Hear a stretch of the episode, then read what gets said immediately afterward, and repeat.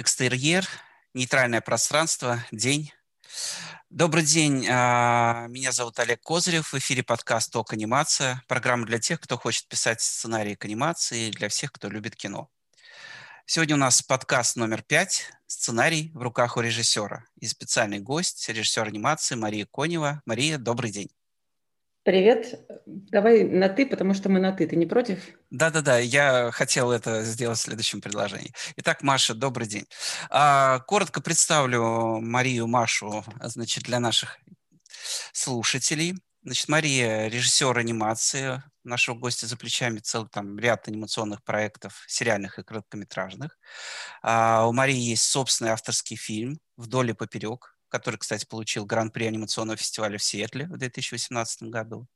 Также Мария Конева не просто режиссер, она выпускающий режиссер сериала «Оранжевая корова». И этот сериал тоже интересный, он входит в топы рейтингов по просмотрам на телеканалах, на которых демонстрируется. Например, в 2019 году «Оранжевая корова» занимала второе место по просмотрам в своей возрастной категории среди всех анимационных сериалов. Это по данным Медиаскопа. В настоящее время наш гость также занимается девелопментом, работает как режиссер над одним, над одним, насколько мне известно, секретным пока анимационным сериалом, делает пилотные серии и далее пер, первые серии пилотного сезона. Ничего не упустил? Ну, вроде все так, спасибо. Хорошо. Итак, а, это первый опыт э, подкаста с э, гостем. И для любого сценариста, ну вообще мы сценаристы, мы часто такие, особенно в анимации, одиночки, работаем где-то у себя в своих коморках, норках, и не так уж, не так уж часто имеем счастье работать в большом коллективе долгое какое-то время, контактировать, э, анимационным сообществом в каком-то постоянном режиме у нас не всегда получается. Поэтому особенную ценность, я считаю, представляет для, ну, для вообще размышления о том, что такое сценарий анимационного фильма, это а, как раз общение с коллегами, с а, профессионалами в какой-то области анимации. И вот такой первый опыт. Спасибо, а, Маша, за предложение, за приглашение и предложение принять участие в этой программе. И спасибо, что позвал. Я считаю, что на, на производстве действительно не хватает общения на всех этапах. И, э, наверное, существует какая-то структура, которую страшно нарушать, э, которая не должна нарушаться. Наверное, люди на производстве думают, что если они начнут общаться между собой, все начнут делать не свою работу. Но я считаю, что как раз-таки наоборот. Если ты знаешь, что делает твой коллега из другого цеха, ты больше уважаешь его труд, и ты лучше делаешь свою работу, а не валишь на других, что они все делают неправильно. Вот, вот видите, э, мы, мы, мы сценаристы даже не знаем, что у тех, кто работает на производстве, вот есть вот такие, потому что мы так редко работаем внутри производства, что вот это хорошо. Мы сегодня проговорим какие-то нюансы, все, что касается работы в рамках студии, работы на сериалах особенно, конечно, это эти знания пока еще не так, а, ну, не так распространены в, в обучающей среде для сценаристов, и поэтому хочется много-много чего узнать. Но для начала самый простой вопрос, потому что наша программа вообще для всех, для всех, для всех, в том числе для тех, кто только хочет стать сценаристом. Кто такой режиссер анимации? Что он делает? Потому что вот я не знаю, я лично я понимаю, что делает сценарист. Он сценарий написал там. Звукорежиссер он звук записал. Актер он голос свой дал. Аниматор он анимировал. А режиссер? Режиссер анимации он, наверное, вообще ничего не делает. Что, вот что он делает, кроме того, что он в титрах значится? Маша, объясни, пожалуйста. А, на всех сериалах надо сказать, что роли немножко смещаются иногда. А, это зависит от технологии и э, от того, какие люди вообще пришли на проект. Под них тоже затачивается пайплайн, то есть порядок производства.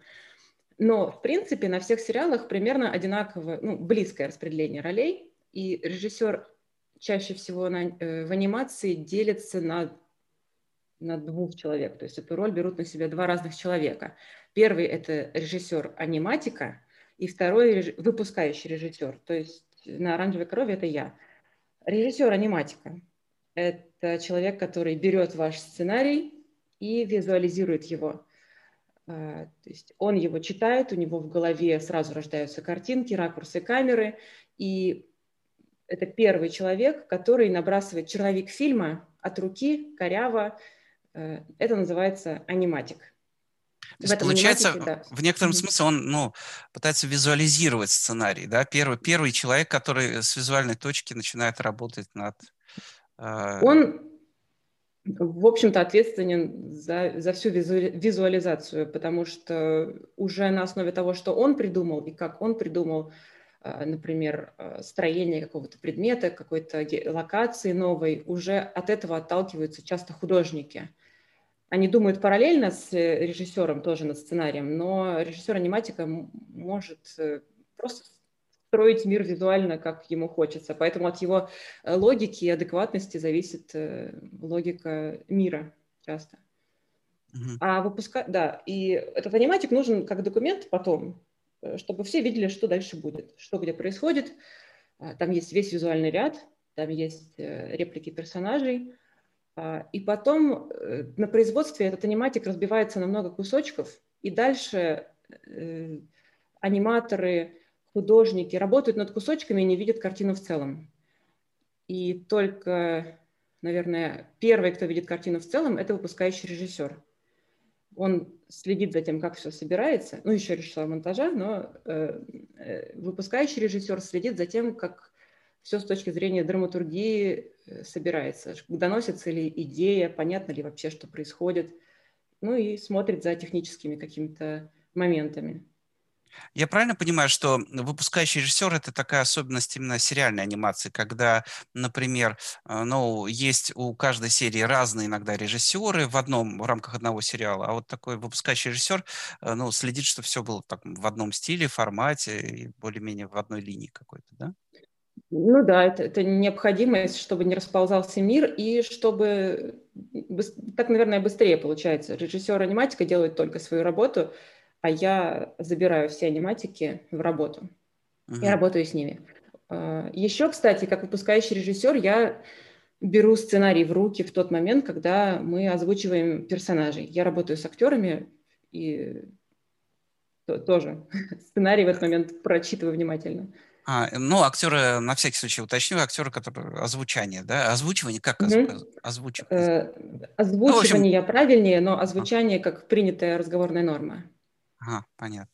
А, кстати, вот, э, вот сценарий, вот сценарий э, попал в руки э, режиссера. Он, он, получается, вот когда, когда ты впервые его видишь, то есть примерно вот в сериале, если, да, то когда он попадает, он уже принятый, или он сырой, или он еще в рамках заявки, там, типа идеи, такая тема.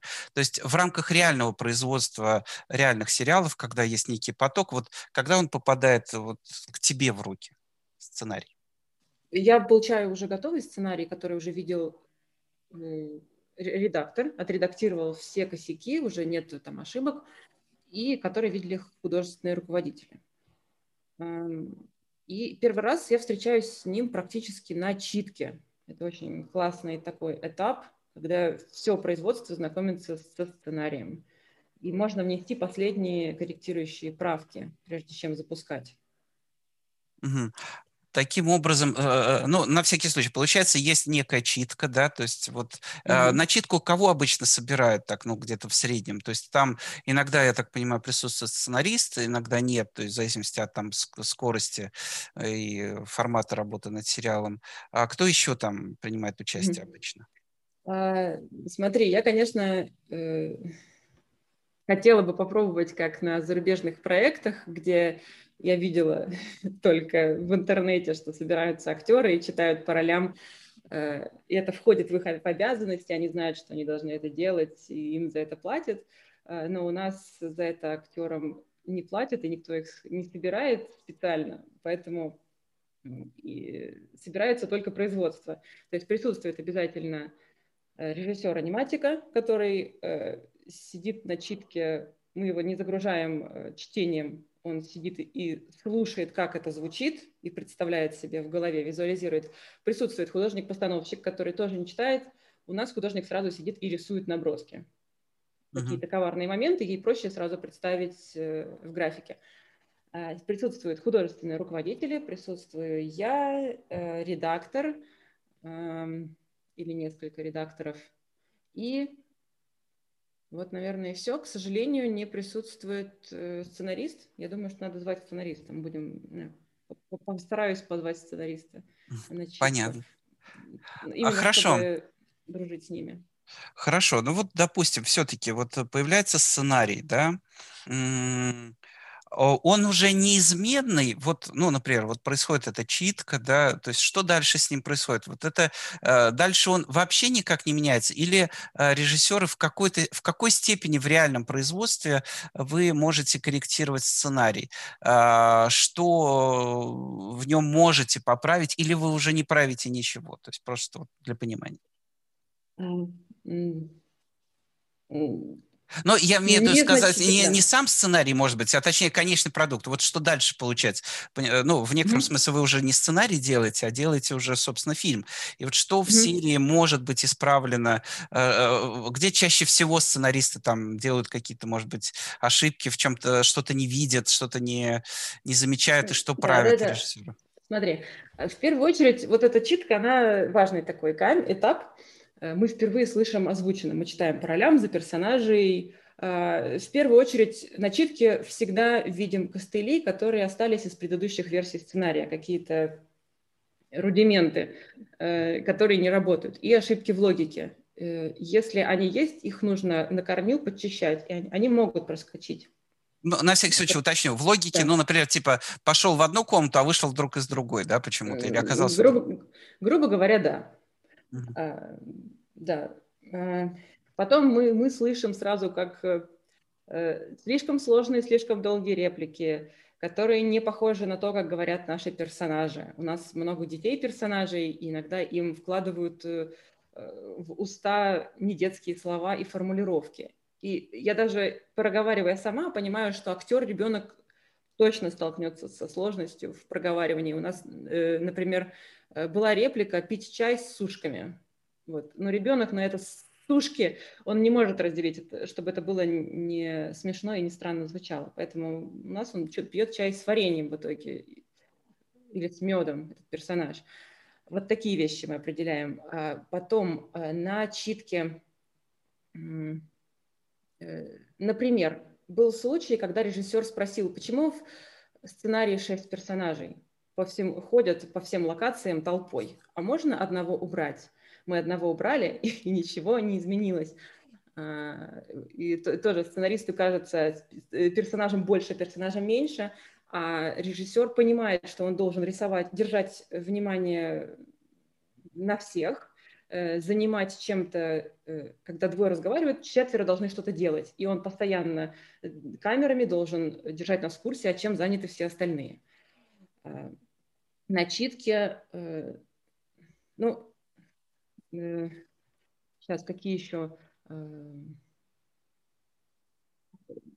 ну, мы еще, поскольку делаем, коммерция, она делается для кого-то, кто-то всегда это покупает, и у этого кого-то, дистрибьютора или прокатчика могут быть свои требования. И мы следим еще и за тем, чтобы они выполнялись. Это, у нас есть международные партнеры, которые, у которых есть требования по безопасности и ролевому Ну, имеется в виду, да, чтобы соблюдали далее. возрастную аудиторию, да, вот это, ну, например, грубо говоря, за бензопилами не бегать друг за другом, да, если это для трехлетних малышей, типа такое, да, вот в этом Да, ну, возрастная, возрастная это даже чуть сложнее, это да, даже вообще история может быть не для того возраста.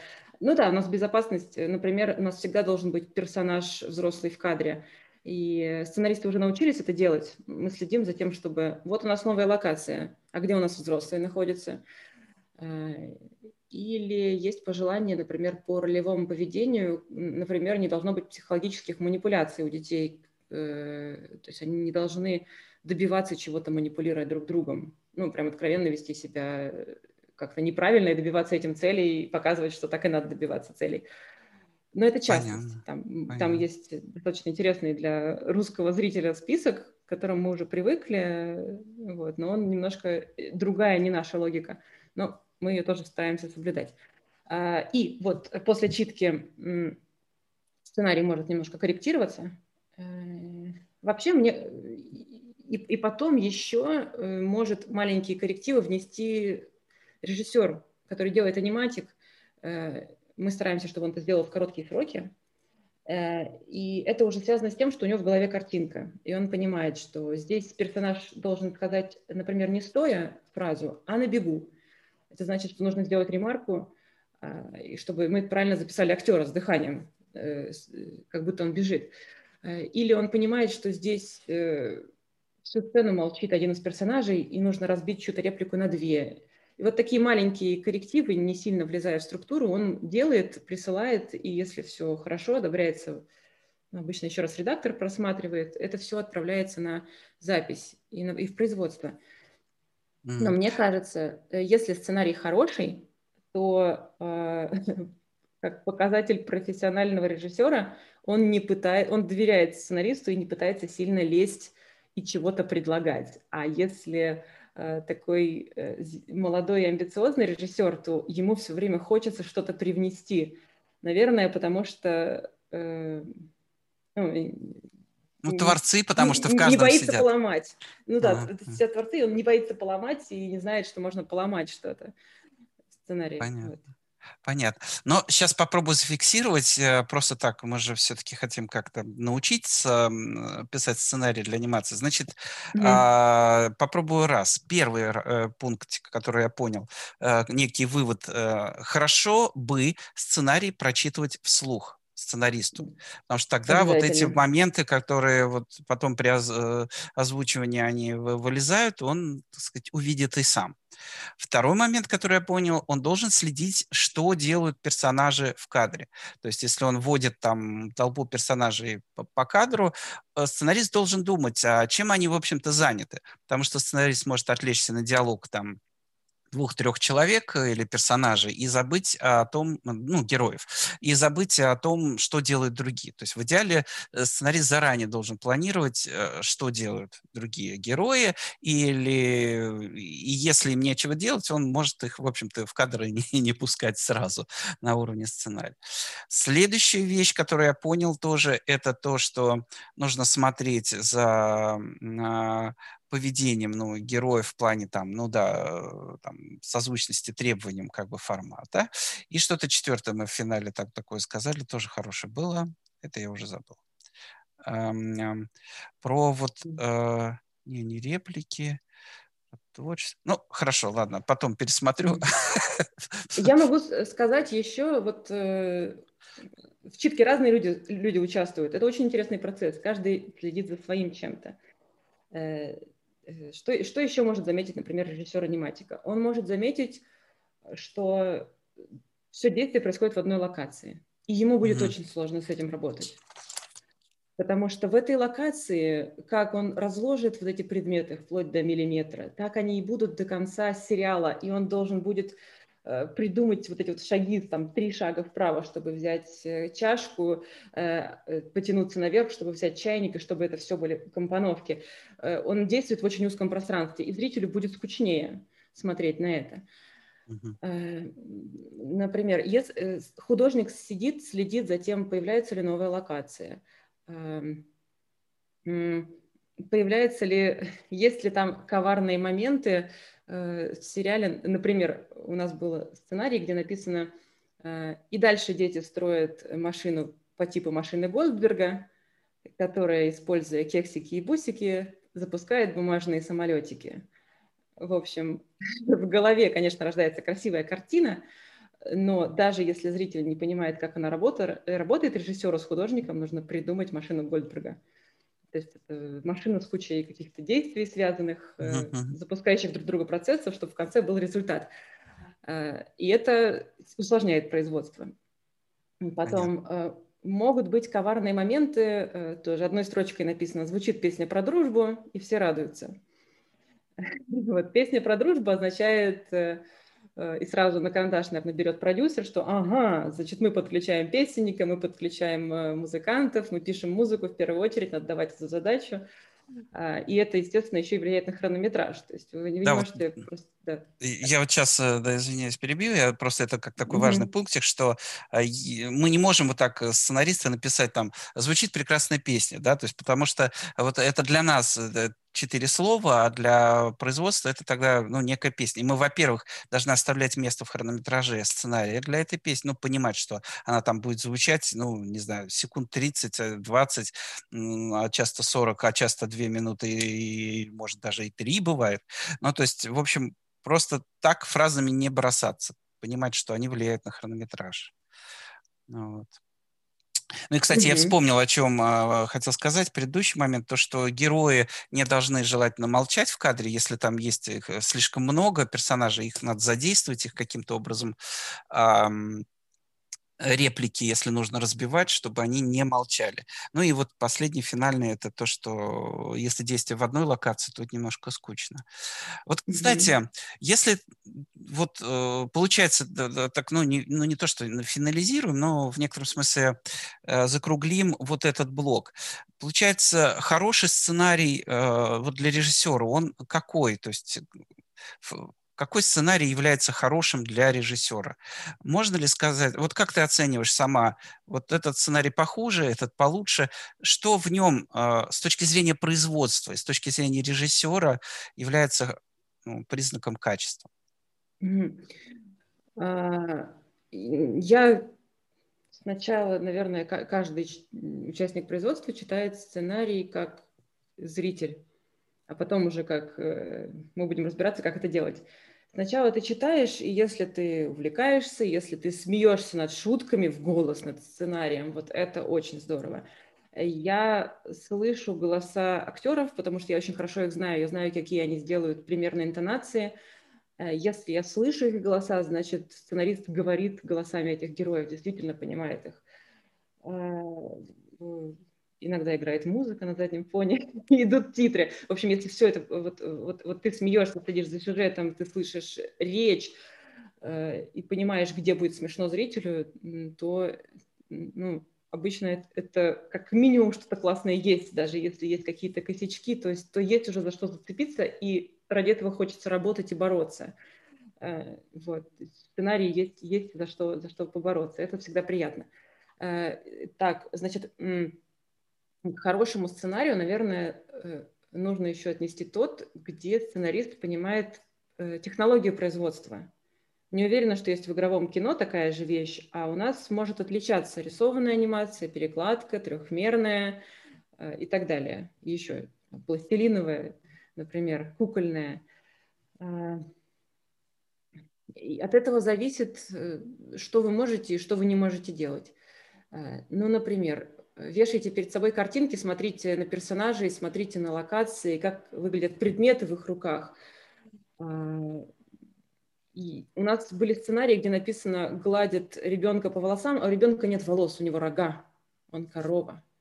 Это, это, это мелочь, это не влияет на производство. А может быть написано, они играют в ладушки, а у них огромные головы, короткие ручки. Если они вытягивают ручки на полную длину, они себе только до щек дотянутся, они даже иногда в рот себе ничего положить не могут. Ну, мы, конечно, врем, мы им вытягиваем руки, но мы находимся в постоянной переписке с редактором, который иногда... Э, и у нас очень смешная переписка. Она мне пишет, э, мы можем играть в волейбол? Я говорю, да, в волейбол можем. А я ей спрашиваю что-то типа, а можно один ребенок подбросить другого ребенка? Она такая, ну, невысоко можно. И так далее. У нас очень странная переписка, как будто мы спрашиваем разрешение и занимаемся чем-то непонятным. Там, ну, получается, это как-то чем-то сериал похож на гаджет, да, то есть у гаджета есть свои mm-hmm. возможности, и чтобы лучше всего его использовать, ты должен знать все э, его функции, да, то есть что он может, что он не может. Все-таки гаджет способен на многое, но он не на безграничное число. То есть получается э, в процессе производства вы такие некоторые параметры этого гаджета, э, чем сценарист может воспользоваться, чем нет, устанавливаете. А вот э, такой как раз э, пример, просто вот может быть проговорим его, я сам с ним не раз сталкивался. Но представим себе, что э, какой-то более-менее первые серии, только все начинается, ну, типа пилотный сезон, э, и вот, например, сценарист пишет, что э, там герои выходят зимой в зимней одежде, э, так сказать, на улицу, потом они, не знаю, э, переходят тут же в летнюю локацию, уже в другой одежде, а потом еще, не знаю, бегут в плавках купаться куда-нибудь. То есть вот э, правильно я понимаю, что Э, сценаристу нужно еще понимать, э, что готово с точки зрения локаций зимних, летних, одежд. Вот это вот какие-то есть такое понятие, как там рендер, как рендер персонажа, как вот это, рик персонажа. Вот что это, что это за страшные такие вещи, которые, ну, вроде нас ограничивают, но при этом мы, ну, должны учитывать, чтобы творить по получше. Э, вот ты говорила, например, волос нет, да, может быть, шапки нет или еще что-нибудь. Можно ли шапку повесить на кого-то, фартук? Вот какие есть такого рода ограничения у нас, у сценаристов, на что надо обращать внимание, что спрашивать, может быть, когда мы начинаем работать над сериалом?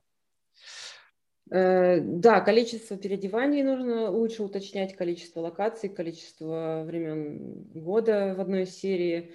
И, скорее всего, вас, если сериал новый, вас, конечно, вас ограничит.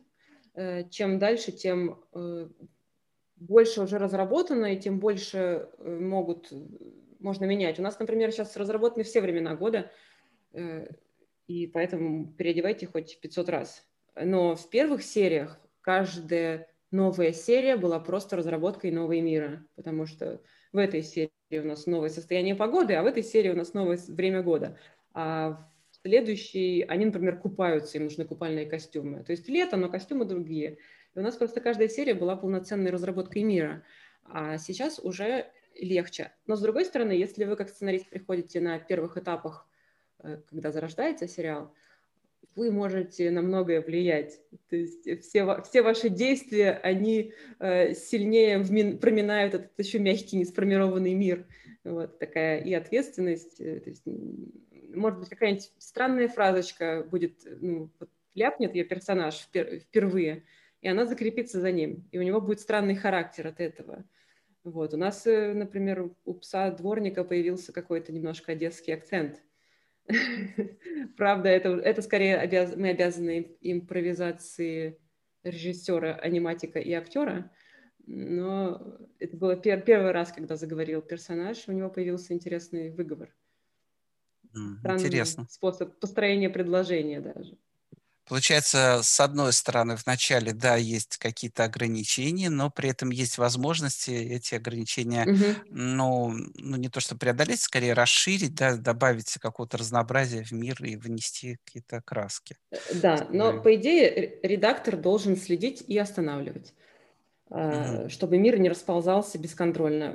Это, это правда страшно. На первых сериях, когда мы поняли, что у нас каждый сценарий это просто новая ветвь развития, и каждый режиссер, еще, еще география не устаканена, и каждый режиссер видит, например, двор игровой совершенно друг, э, по-другому, то есть это просто разные места, и как нам вот нужно соединить это все в одну карту, это будет там много параллельных вселенных существует в мире. Хорошо. А вот ну, у тебя есть как минимум опыт работы э, и над а, текущим проектом, да, и над угу. а, вот новым. А, вот а, на твой взгляд сценарии, сценарии а, ну, вот работа со сценаристом, ну, вот в, чем, в чем разница, да, на твой взгляд? А, где сценаристу работать полегче, где посложнее? Или где сценарий почаще приходится переделывать? В готовом проекте или нет? Ну, может быть, особенности какие-то? Конечно, когда development — это вообще жестокая штука, и нужно понимать, что вы, вступая в development, э, будете править больше. И правки нужно воспринимать вообще как норму.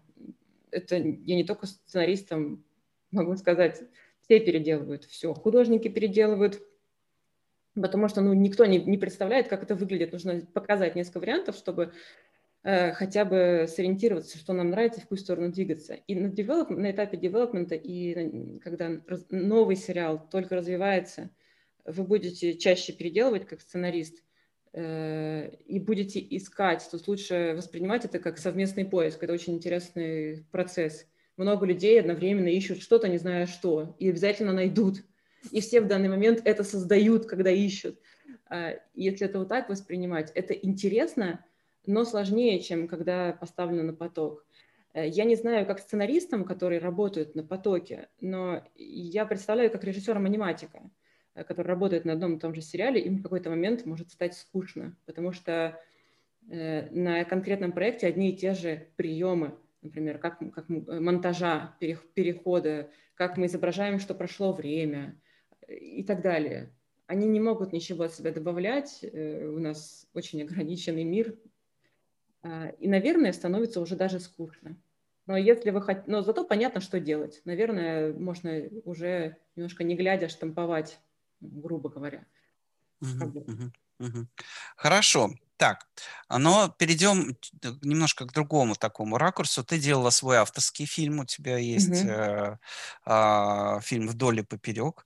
Э, вот э, что такое вообще, кстати, вот авторский фильм, да? Получается, вот вы, вы как, вы там вот, вот, вот эти, вы авторы а, а, авторской этой анимации, режиссеры. То есть понятно, что вообще для меня это такие, так сказать, товарищи, которые вредины и которым сценаристы не нужны. Вы все сами придумываете и сами все делаете. Ну, нет, иногда используют, конечно, сценаристов, но, но довольно часто вот вы все вот эти авторские фильмы, э, режиссеры, делаете в анимации сами. Почему, почему вы делаете это сами, как вы их делаете, как вы пишете сценарий над авторским фильмом. Вы его пишете потом просто так, чтобы сдать и чтобы был документ, а на самом деле у вас все в голове и без текста. Или вы все-таки там пишете сценарий, текст какой-то там, и потом от него идете. Вот как, как у вас происходит работа в вашей этой анимации? Угу. А, во-первых, что такое авторская анимация, и многие режиссеры сейчас бы возмутились, сказав, что нет уделения на авторской, коммерческой, ты всегда автор в каком-то смысле. Вот. Но я авторской понимаю, э, наверное, у тебя такое же представление, кино, которое никто никогда не видит, это короткие метры, которые делаются чаще всего на деньги Минкульта. Э, ну, в России, только... по крайней мере. Да, в России, э, за рубежом по-разному в разных странах. Прокатываются только на фестивалях, потом попадают в интернет, э, и все. Э, вот. И все. И часто делается одним человеком, который э, сам же придумал, сам же нарисовал и сам же пишет письма фестивалям. Ну, или это уже делает студия. В общем,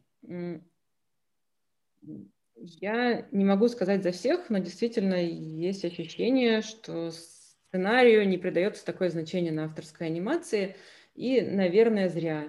Э, возможно, это от недостатка опыта режиссеров работы со сценарием. Например, я делала свой дебютный фильм, поэтому по нему судить вообще нельзя. Я на нем училась, э, что такое кино. с чего мне начать? Я примерно mm-hmm. все одновременно пыталась сделать.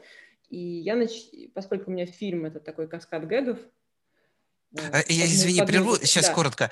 Правильно, да. дебютные фильмы, это, ну, просто чтобы тоже мы понимали, чтобы э, такой профессиональный... То есть фактически это, когда режиссер завершает некий свой цикл обучения, он э, довольно часто его завершает неким дебютным фильмом. То есть некий фильм... Ну, так, это не то, что выпускной фильм, но это довольно часто как э, какой-то стартовый такой. Или, или как? Или это просто... Или это был именно твой первый фильм? Не, это не в процессе деление. обучения? Это условное деление. Обычно в процессе обучения есть еще курсовые вторые дипломные, а дебютные – это первый самостоятельный. А у меня так получилось, что у меня диплом перерос в дебют, и я назвала это, ну, пускай это будет дебют. Uh-huh. Так получилось, что я сделала уже не, не, не только при помощи школы, в которой училась. А, э, вот. Я хотела сказать, что э, часто бывает, что да, ты прав, сценарий написан только для заявки в Минкульт. Uh-huh. Иногда это связано с тем, что человек э, не понимает значения сценария, и он ему не нужен, и он вообще делает свое искусство, и, казалось бы, ну, а почему и нет? Ну, пусть и делает на самом деле. А, а, с другой стороны, сейчас, так, непонимание. А, а может быть, я слышала про некоторых великих, не буду говорить кого, что они могут не писать сценарий или не делать аниматик, потому что у них такое тонкое чувство драматургии, что ну уж для какого-нибудь пятиминутного фильма они вполне могут понять, где начало, середина и конец. Ну, в принципе, наверное, эта штука такая творческая, конечно, имеет э, место быть и то, и то, и другое. Вот э, вопрос ну, такой: у тебя, смотрите. вот у тебя фильм очень такой дизайн, ну, он дизайнерский такой, он на звуке, он на визуале, он такой, ну, как он любопытный. Кстати, обязательно его посмотрите. Он недавно вот опять появился, ну, не опять, а впервые он uh-huh. премьера вышла его, так сказать, в онлайн платформах вдоль и поперек называется. Но вот э, он у тебя такой ну, скажем так, не то, что там вот, знаете, сюжет пошел, поговорил, э, ударил, убежал, там, вот у тебя, ну, вот эта зебра и, и вот э, сюжет с ней, с полосочками, такая игра звуковая, музыкальная, такой джаз какой-то визуальный происходит. Вот ты его как, ты, э, как ты его вообще могла описать? То есть я вот, честно говоря, не представляю, вот был бы он, э, есть ли вообще такой, возможно ли такой вообще в тексте описать, или это не нужно для таких визуальных э, фильмов, фильмов, в общем-то, и сценария. Раскадровка, может, нужна просто, и все. Я думаю, что если ты не можешь описать текстом, значит, э, что-то неправильно. Э, у меня действительно, я не, мыс не мыслила текстом, я представила себе на самом деле, чего я хочу в конце, финал, э, точнее даже кульминацию, которая закономерно вытекает в финал. И потом просто стала рисовать гэги. Э, то есть это был такой многомесячный э, мозговой штурм, когда я просто рисовала все визуальные гэги с полосками, которые только возможно. И так, и эдак, и сюжета не было никакого. И потом, когда набралось очень большое количество гэгов, а, я все еще не знала, что с этим делать, и я искала, какой звук может быть, и мне подкинули музыку. И когда я услышала мелодию, и у меня была в голове примерно там сотня этих гэгов, я поняла, в каком порядке они выстраиваются, ложась на драматургию музыки. То есть у меня э, музыка стала основой драматургической, а в ней есть все это развитие. И mm-hmm. это в каком-то смысле чит-код, и я бы так больше не делала кино, если честно. А, потому что это уж слишком облегчает и уж слишком лишает возможности меня там, управлять э, временем, э, разрезать эту музыку. То есть она очень сильно за собой потащила и подчинила все своей внутренней драматургии. Вот. Это как бы и спасло меня, но и ограничило. А сценарий я написала для подачи. Так, первый раз Минкульт еще подавали от школы.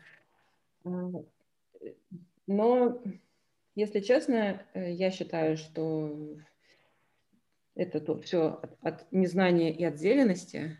А если и поработав на коммерческом кино, я просто больше знаю о роли сценария, о том, как важно, чтобы все это можно было сформулировать в синопсис внятный.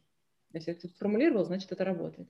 И сейчас я бы э, раньше написала сценарий не в конце разработки, а где-то в начале, чтобы, ну, потому что действительно очень просто. Ты написал три предложения и понимаешь, уже интересно или неинтересно. Поэтому я бы даже рекомендовала, наверное, всем выпускникам э, такого авторск, авторских э, мастерских попробовать поработать на коммерции, чтобы немножко структурнее мыслить и понимать роль сценария. Я, кстати, очень благодарна сериалам за то, что я работаю на них со сценариями. Э, я раньше не понимала, что это за текст, а теперь хотя бы ну, основные ключевые точки понимаю, а без этого работать невозможно. Угу. На всех этапах нужно, нужно их помнить. Как, э, скажи тогда, кстати, тоже такой момент, Маш, э, вот э, как вы, режиссеры анимации, вообще, когда вы имеете возможность впервые начать работать со сценаристами? Вот я имею в виду, то есть у вас, когда вы где-то там учитесь, в ваших анимационных школах или институтах и вузах, вы... А, у вас там, где вот эти сценарии, они тоже рядом где-то учатся. Как вы находите вообще сценаристов? Их надо, где, где их надо раздобывать? Потому что я понимаю на, на студии. На студии там, ну, не знаю, э, всегда студия может, хоп, написать на сайте, народ пришел, э, написал. А вот как э, молодой, начинающий, вот стартующий только режиссер анимации имеет возможность вообще раздобыть сценариста? Это только по знакомству или вот как, как они появляются? И вообще, может, они вообще их нету рядом, и они появляются только на этапе студии, сценаристы рядом с, с режиссерами молодыми? Mm. Ну, молодые режиссеры, э, смотря еще откуда они берутся. Если они берутся из какого-нибудь ВГИКа, я училась в школе студии Шар, поэтому у нас под боком не было сценаристов. А во ВГИКе там под боком могут, быть, могут учиться сценаристы, и там уже складываются первые творческие коллективы, насколько я знаю. А так вообще, да, по знакомству. Э, анимационное сообщество очень тесное, и многое работа находится по знакомству. Э, все ездят по фестивалям вместе, там знакомятся, потом дружатся в Фейсбуке. и можно просто влезть, постараться влезть, вот, приехать на фестиваль, с кем-нибудь поговорить. Ну, у нас Суздаль есть, вот, наверное, туда лучше всего, там как раз вся жизнь происходит.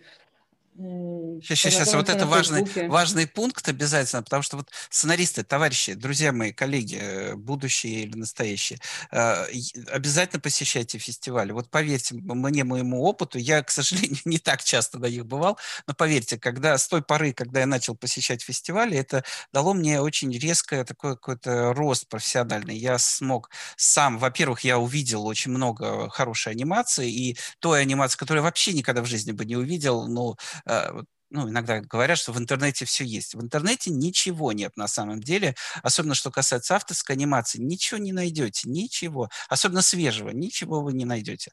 Вот, но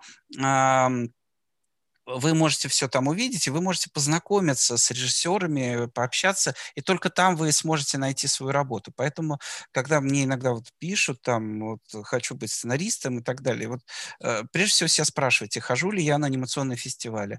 Они есть не только в Суздале, они в Москве проходят иногда, но вот Суздаль действительно, наверное, лично для меня это такой ключевой российский фестиваль в плане, ну, где сразу все можно увидеть. Но фестивалей много-много разных регионов, региональных проходит, пожалуйста, ходите на фестивали. Я могу сразу сказать, э, значит, э, Суздальский э, фестиваль анимации, вы, скорее всего, даже так найдете в интернете, хотя он называется, по-моему, Всероссийский анимационный фестиваль. Но, в общем, проходит он в Суздале весной. И как-то по крайней мере, до, до пандемии, до пандемии он да. там проходил, но, надеюсь, да. э, будет и после, да, и точно будет Кстати, и после. Да. да, спасибо пандемии, сейчас все сериалы, э, фестивали проходят онлайн, и вы можете, ну, сейчас, э, например, в России очень удобный фестиваль, большой фестиваль мультфильмов, он проходит в Москве, и потом программа курсирует по нескольким городам, по-моему, Питер, Воронеж, Красноярск, и, может быть, где-то еще. То есть э, и это очень классный именно зрительский фестиваль. Если в Суздаль это место, где собираются режиссеры и смотрят кино друг друга, и никто больше не доезжает в этот Суздаль, все приезжают просто из Москвы, там смотрят фильмы друг друга и уезжают обратно в Москву дружно, одними и теми же автобусами, ну и в другие города несколько, и страны.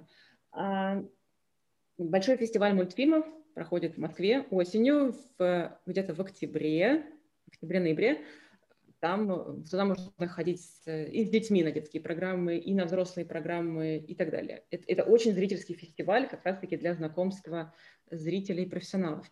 Есть э, крупнейшие мировые фестивали, и спасибо в этом плане пандемии, э, хотя, как сказать, скорее самоизоляции. Пандемии не спасибо, а, само, а вот самоизоляции спасибо, ограничениям, что мы можем посмотреть, например, фестиваль в Анси, это, это главный анимационный фестиваль в мире, такой анимационный Оскар.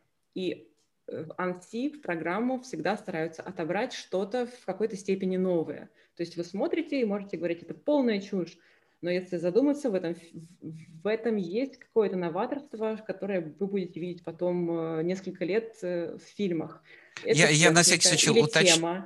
Да. Да, уточню, просто mm-hmm. было понятно, что, что имеется в виду, что э, сейчас mm-hmm. ряд фестивалей э, предоставили возможность, раньше такого не было, а, ты должен был физически приехать на этот фестиваль, чтобы что-то увидеть, а теперь есть возможность купить онлайн-билет, вам предоставляется доступ, и вы можете по там закрытому, условно говоря, этот доступ, но тем не менее в некотором смысле удаленно и не приезжая на фестиваль, увидеть эти работы. Вот в чем фишка. Ну да, это... Сказать не помню, стоит э, на, на Анси в этом году стоил тысячу или пару тысяч рублей вход онлайн.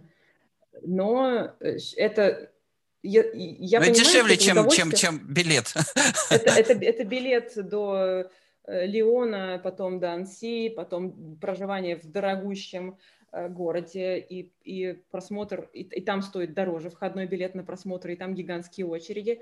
И это просто такая уникальная возможность. Э, не, не все на этот фестиваль просто умудряются доехать, а, а это очень важное событие в анимации. А теперь это можно просто за тысячу рублей любому человеку в мире посмотреть. И это очень круто, если понимать, как раньше это было сложно. Ну и другие фестивали. Я онлайн мало смотрела в этом году. Вот, ну, потому что все-таки, конечно, остается mm-hmm. работа, а смотреть, смотреть это все-таки все равно нужно время. Но, тем не менее, такая возможность есть. Хорошо, хорошо, отлично. И такой, ну, более-менее подходим к какой-то финальной части, но до этого э, такой маленький вопрос. Вот э, ты как э, режиссер, ты э, вот у тебя у, у тебя собой у самой есть желание писать сценарий или работать со сценаристами? Вот вот если представить идеальный такой какой-то вакуум или твоего какой-то ну, размышления о твоих проектах, которые ты хотела бы создавать в будущем или в настоящем. Тебе как комфортно самой писать? Ты какой, какой ты режиссер? Тот, кто сам пишет сценарии, а, или тот, кто э, с, с чьими-то сценариями работает, либо тот, кто совместно работает? Вот твое отношение личное уже к сценаристу, э, к сценарию, к работе над ним. На, коммерч... на коммерческих фильмах я, я поняла, как здорово работать с профессионалами в своем деле. И мне очень нравится работать со сценаристами, э, которые настолько мастера, что для меня это магия. Я даже не понимаю, как это работает, как они это делают. А, но при этом мне, мне интересно самой и, и что-то писать. Просто я бы не стала вот сейчас прямо брать это в работу. Э,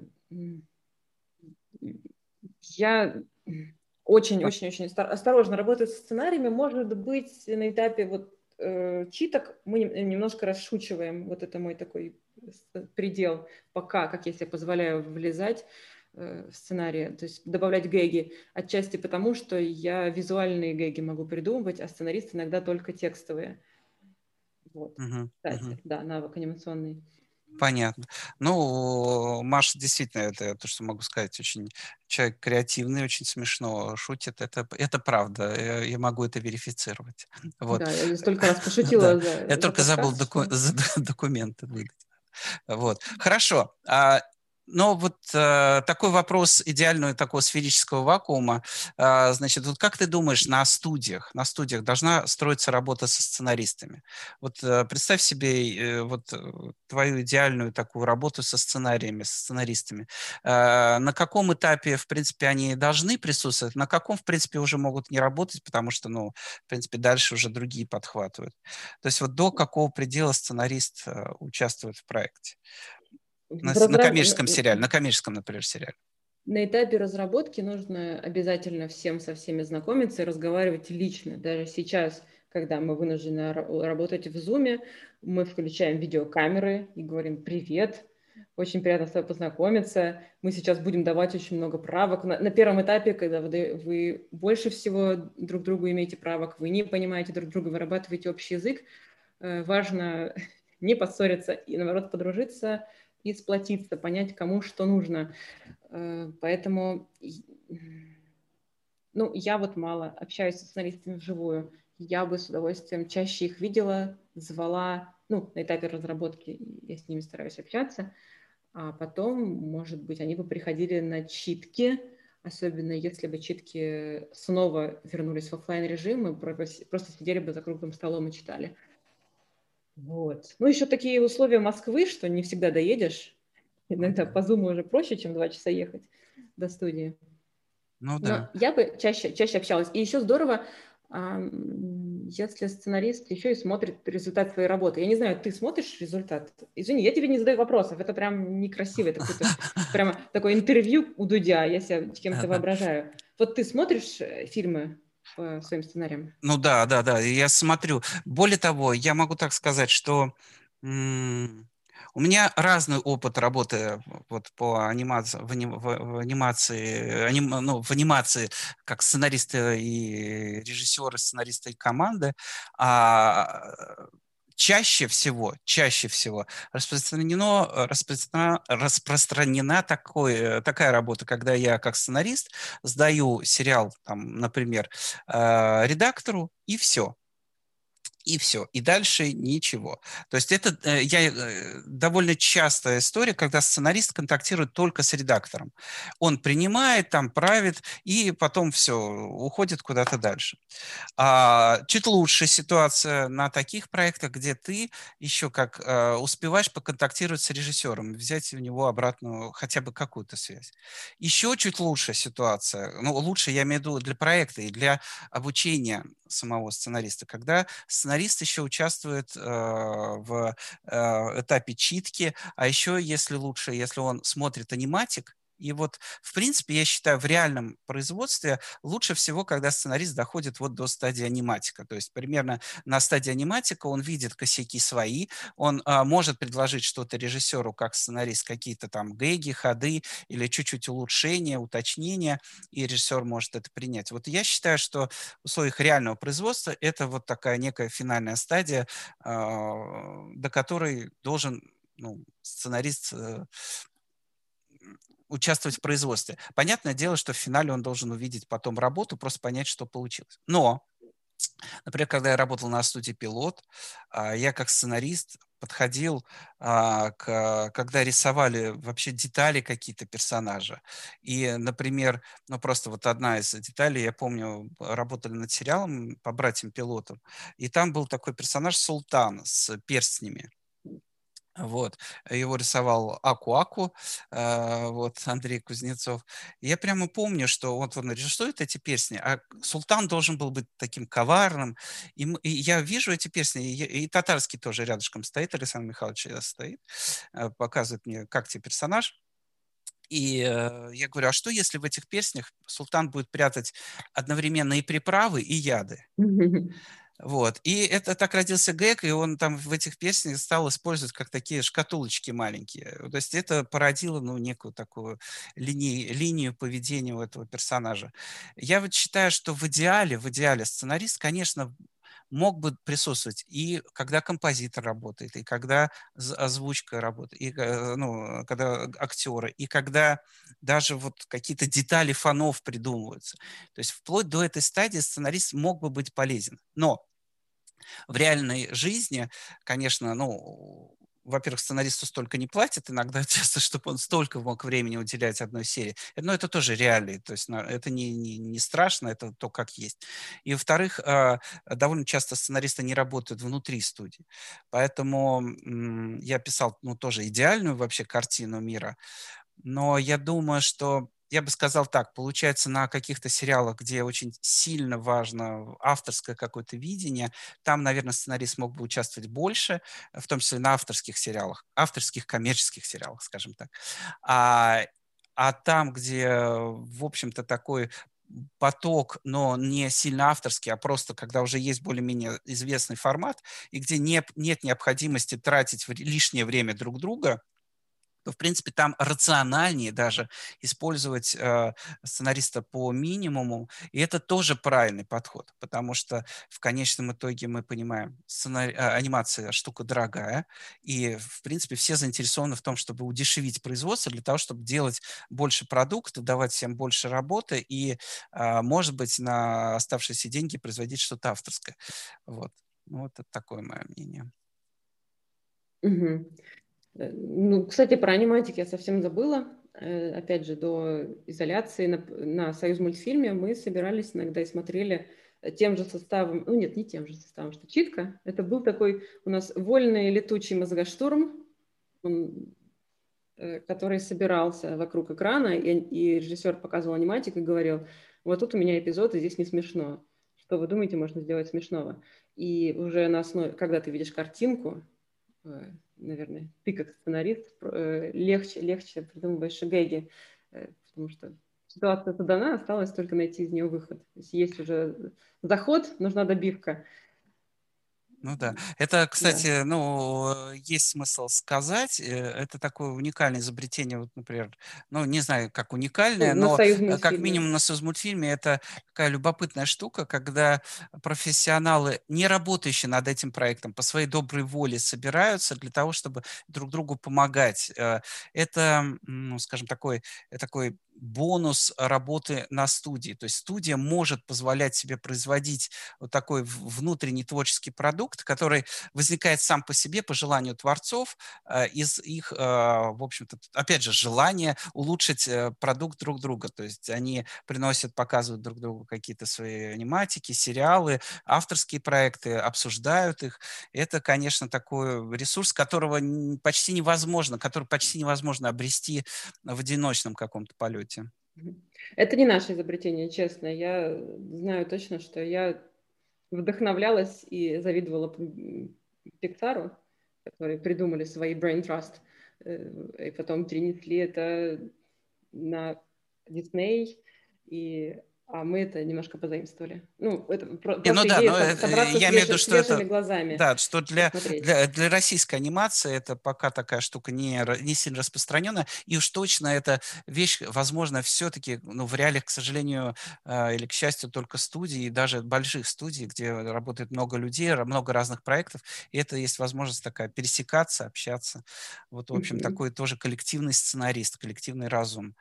Вот такая тоже возможность поработать.